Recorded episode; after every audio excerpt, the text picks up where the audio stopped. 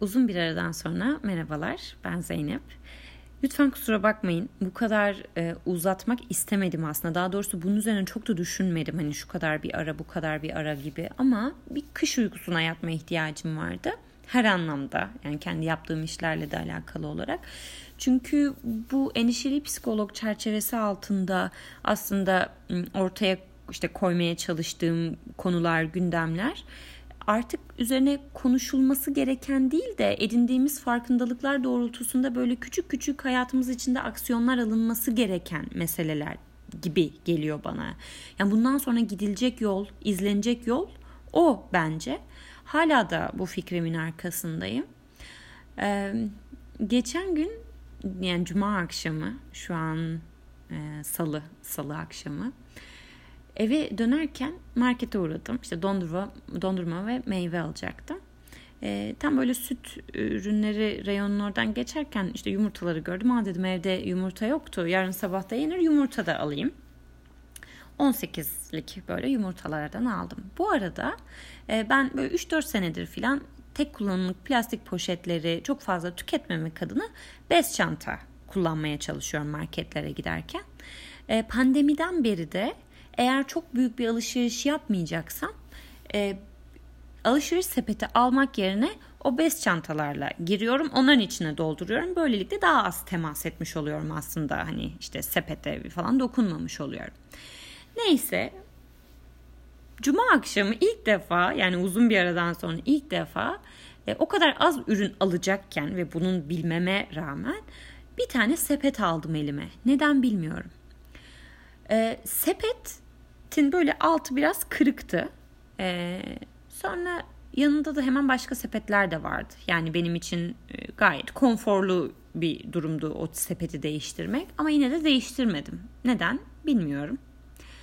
Sonra işte alacaklarımı aldım. Yumurtayı almam gerektiğini fark ettim. Yumurtayı aldım. Bir yandan da böyle kasaya doğru giderken sepeti kontrol ediyorum. İşte üzerine elmalar dökülmesin, kırılmasın filan diye. Fakat garip olan şey şu elmalar bir o yana gidiyor bir bu yana gidiyor ve yumurtayı kırabilir yani öyle bir riski var. E, ve ben sürekli kırılmaması için dönüp kontrol etmeme rağmen hiçbir şeyin yerini değiştirmedim. Yani alıp elmayı başka bir köşeye koymadım ne bileyim müdahale etmedim. Neden bilmiyorum hızlı kasaya doğru gidiyorum işte. Hızlı kasalarda bu hani kendiniz yapıyorsunuz ya bütün işleri poşete siz koyuyorsunuz. Ödemeyi makineye yapıyorsunuz falan. Neyse gittim. Ee, sepetteki eşyaları kasanın hemen yanındaki şeye koyacağım. Böyle dar bir alan. Bu arada normalde hep sol tarafımda kalan hızlı kasaları tercih ediyorum o markette boş olmasına rağmen bu sefer sağımdaki kasaya gittim ve böyle çok sıkışık bir yerdeki bir kasayı tercih ettim. Neden bilmiyorum. Koydum yumurtaları ve daha yumurtaları koyarken dedim ki yani fizik kurallarına aykırı bu yumurta buradan düşer. Ben bunu hani düzeltmezsem ve düzeltmedim. Neden bilmiyorum. Yanına meyveleri koydum, dondurmayı koydum kendi bez poşetimi poşet kısmına yerleştirmek üzerine tam böyle iki adım mesafede döndüm, bir adım attım, iki adım attım ve yumurtaların kırılma sesini duydum. Döndüm yumurtalara doğru tabii temizleyeceğim orayı. Aynı anda görevli de fark etti. O da oraya doğru gelmeye başladı. Göz göze geldik. Hiçbir şey söylemedik birbirimize. O yumurtaları toplamaya başladı. Ben de meyvelere işte bulaşan yumurta akını falan temizlemeye çalışıyorum. 18 yumurtada kırılmıştı.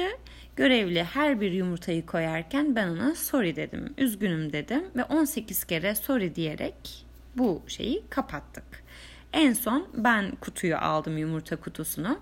Görevlinin gözünün içine baktım. Emin oldum yani benim beni gördüğünden.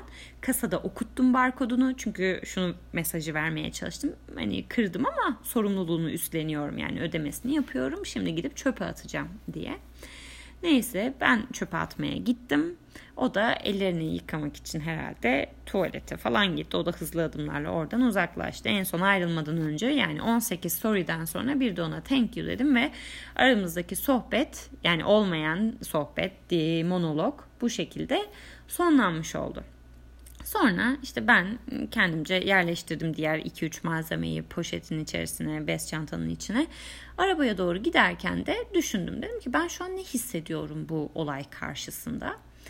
E, galiba canım sıkkın biraz dedim ama dememle yani içimden bunu geçirmemle yok ya canım sıkkın hissetmiyorum aslında dedim. Fakat çoktan yüzüm böyle biraz gerilmiş ve o domuzcuk surat gelmişti bana. O grampi halim, o huysuz halimin e, aldığı surat. Sonra dedim ki canım sıkkın değilse yüzüm niye böyle? Çünkü canımın sıkkın olması gerektiğini düşünüyorum böyle bir olay karşısında. Neden? Çünkü ben dikkatli olmayı idealize etmiş biriyim. Yani dikkatimle övünürüm. E, dikkatsiz insanları eleştiririm. E, dikkatsizlikleriyle suçlarım. Böyle de leş, iğrenç bir insanım. Ama içsel olarak bunu hissetmeme rağmen o role girmeye o kadar hazırım ki hatta girmişim bile. Sonra dedim ki bir saniye, bir saniye. Sen böyle hissetmiyorsun. Ha bunu hissettirmek ister misin kendine diye sordum. Yok dedim istemiyorum. Çünkü benim burada hani herhangi bir vicdanen yaşayacağım bir şey yok. Alt tarafı yumurtalar kırıldı. Yani evde de kırılıyor bazı şeyler. Yumurtalar evde de düşüyor. Sorun değil. Ben niye bunu şu anda böyle bir yerde konumlandırayım ki kendi hayatımda? Tamam. O zaman bu hikayeyi nasıl bir fon vereceksin? Nasıl bir teması olsun bunun? Can sıkıcı bir şey olmasın. Bunda kararımı verdim.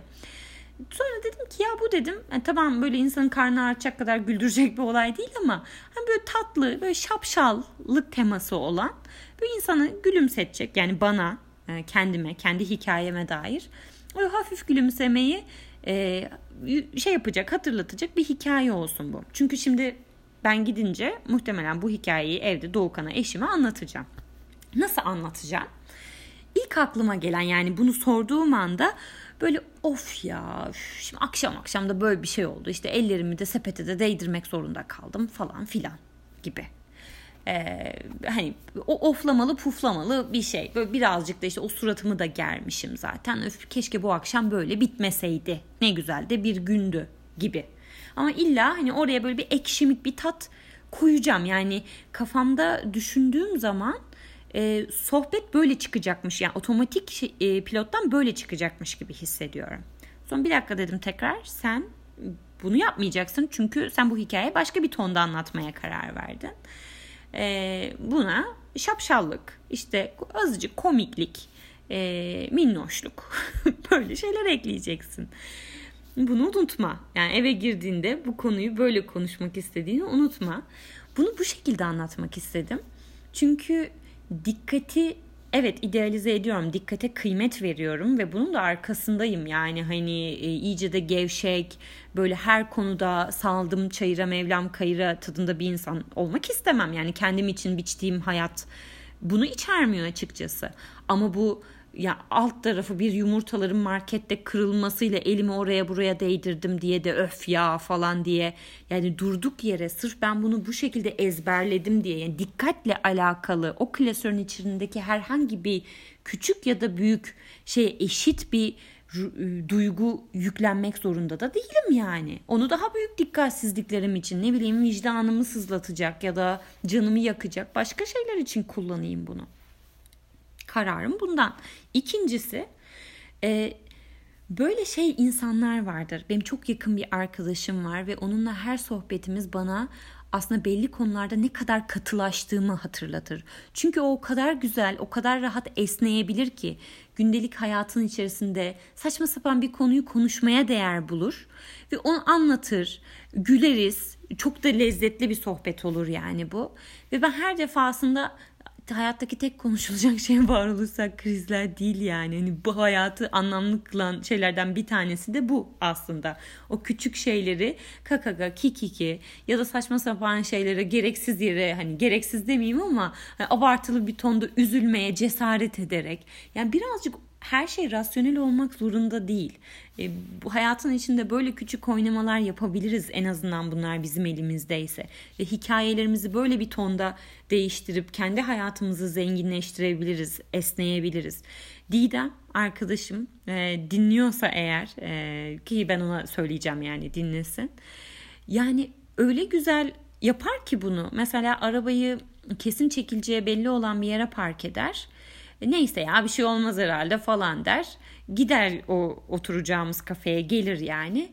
Ee, bir güzel sohbetini yapar. Aklına bile gelmez arabası. Geri dönüşünde of Zeynoş ya acaba arabamı çekmişler midir diye diye gider mesela arabaya doğru.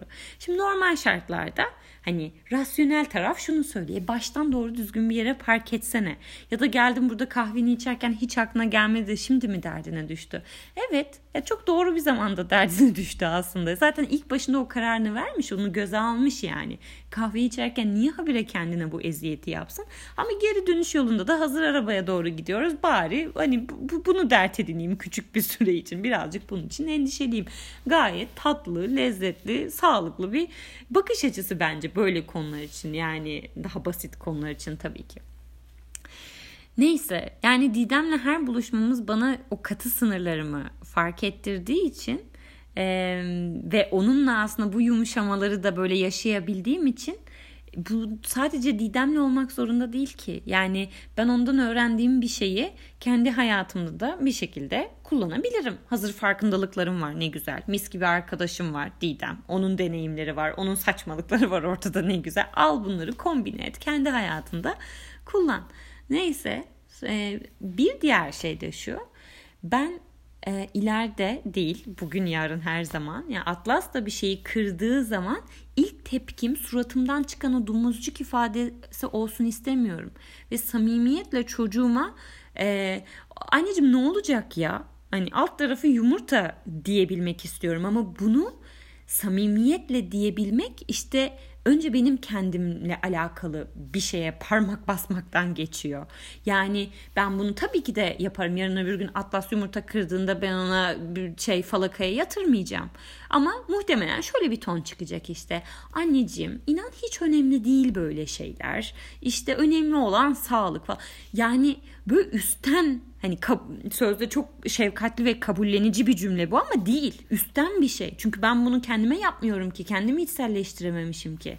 Neyse celallenmiyorum. Bir diğer motivasyonum da bu. Ayrıca da böyle küçük küçük anıları hatırlayabilmek istiyorum. Çünkü 30'unu artık geçmiş bir kadın olarak e, hayatta bir yerden sonra büyük büyük olaylar yok yani işte evleniyorsunuz artık bundan sonra 10 kere aşık olmuyorsunuz yani. E, her defasında işte yeni bir tutkuya yeni bir şey yerken açmıyorsunuz. İşte çocuğunuz oluyor bir işiniz oluyor bir, bir meşguliyetleriniz oluyor filan. En fazla işte taşınıyorsunuz gündem değişiyor. Yani böyle şeyler oluyor hayatınızda ama okul kazandım. işte şuraya gittim, şehir değiştirdim, birazcık da Berlin'de yaşadım. Yani bunlar birazcık daha yerini hani e, daha sakin uzun vadeli ve iniş çıkışlı olmayan şeylere bırakıyor. E bu şu demek değil ki yani benim hayatım yaşamaya değer değil artık böyle şeyler yok diye. Ama ben eğer küçük mutluluklarla hayatın içinde kendime yer açmayı öğrenmezsem ya evet çok böyle klişe olacak ama e, sonuç olarak ben herhangi bir olayda kendi hikayemi yazamazsam eğer onu kendime, kendi geleceğime bir anı olarak bırakamazsam böyle gidecek yani bu hayat. Yani öf sıkıldım işte öf artık hayatta böyle geçiyor. Ya ben kendim için böyle cümleler kurmak istemiyorum. O yüzden de bunun sorumluluğunu üstlenmek zorundayım ve buna dikkat etmek zorundayım ve bu dikkatimi de bazı konulardaki dikkatsizliği belki de e, böyle arkasını pohpohlayarak yap, yapabilirim. Ancak böyle olabilecek. E, neyse bu bir ezber bozma hikayesiydi ve ezber bozmaya yumurtaları kırmamla ya da kırdıktan sonra hikayeyi nasıl anlatacağıma karar vermemle başlamadım aslında. Sepeti seçerken, sepeti tutmaya karar verirken, elmaların yumurtanın üzerine öylece bakmakla, e, yani kırılmasına razı olmakla, farkında olmama rağmen ya da daha işte kasanın kenarına yumurtanın kırılacağından yüzde yüz emin olmama rağmen hiçbir şey e, yapmamamla ben o ezberi her adımında zaten içsel olarak bir yerden bozmaya niyet etmişim. Ama bilinç düzeyine birazcık daha olaylar geliştikten sonra geldi. Ee, demek ki buna da ihtiyacım vardı bilmiyorum. Buradan da şöyle bir yere geldi. Ee, ben bu zamana kadar işte endişeli psikologda kendi Instagram hesabımı öyle kullanmıyorum ama yani genel olarak işte kendi içeriklerimi hazırlarken eğitimlerimde falan daha teorik bir çerçeveyi e, ana hat olarak kabul ediyorum. E, onun içerisine e, işte deneyimler, gözlemlerimi birazcık yedirmeye gayret ediyordum. Bunu idealize etmiştim. Yani idealize etmek de demeyelim de yani beni hep bir tarafım buraya şey yapıyor. Orada birazcık belki akıllı gözükme kaygısı da olabilir. Yani hani saçma sapan böyle boş boş konuşma şeyini karşı tarafa e, vermek istemediğimden de olabilir. Öyle bir şeyim var çünkü. E, fakat bu şeyden sonra şunu fark ettim. Bu eylemin kendisi. Yani o farkındalıkları e, hayata geçirmenin en küçük, en minik haliyle kendisi ve bu minik hali aslında çok kıymetli bir şey. Çünkü sürdürülebilir olan bu. Müdahale edilebilir olan bu. Benim kontrolümde belli bir ölçüde olan bu. Yani ben kalkıp da olayı bundan sonra artık işte kurumsal hayatı bırakacağım. Hani oradan yaşamayacağım. Ben bu kadar küçük bir yerden, daha mikro bir yerden başlayacağım bu değişimleri yapmaya.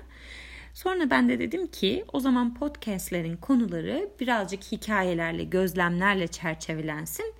İçeriği de belki birazcık teoriyle doldururuz eğer ihtiyaç olursa. Beni dinlediğiniz için teşekkür ederim. Bir sonraki bölümde görüşmek üzere.